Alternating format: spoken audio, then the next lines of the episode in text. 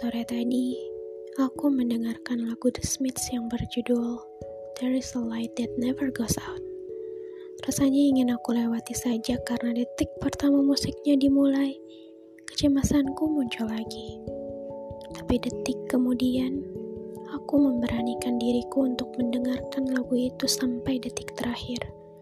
Sembari memejamkan mataku, menepuk bahuku dan mengatur nafasku.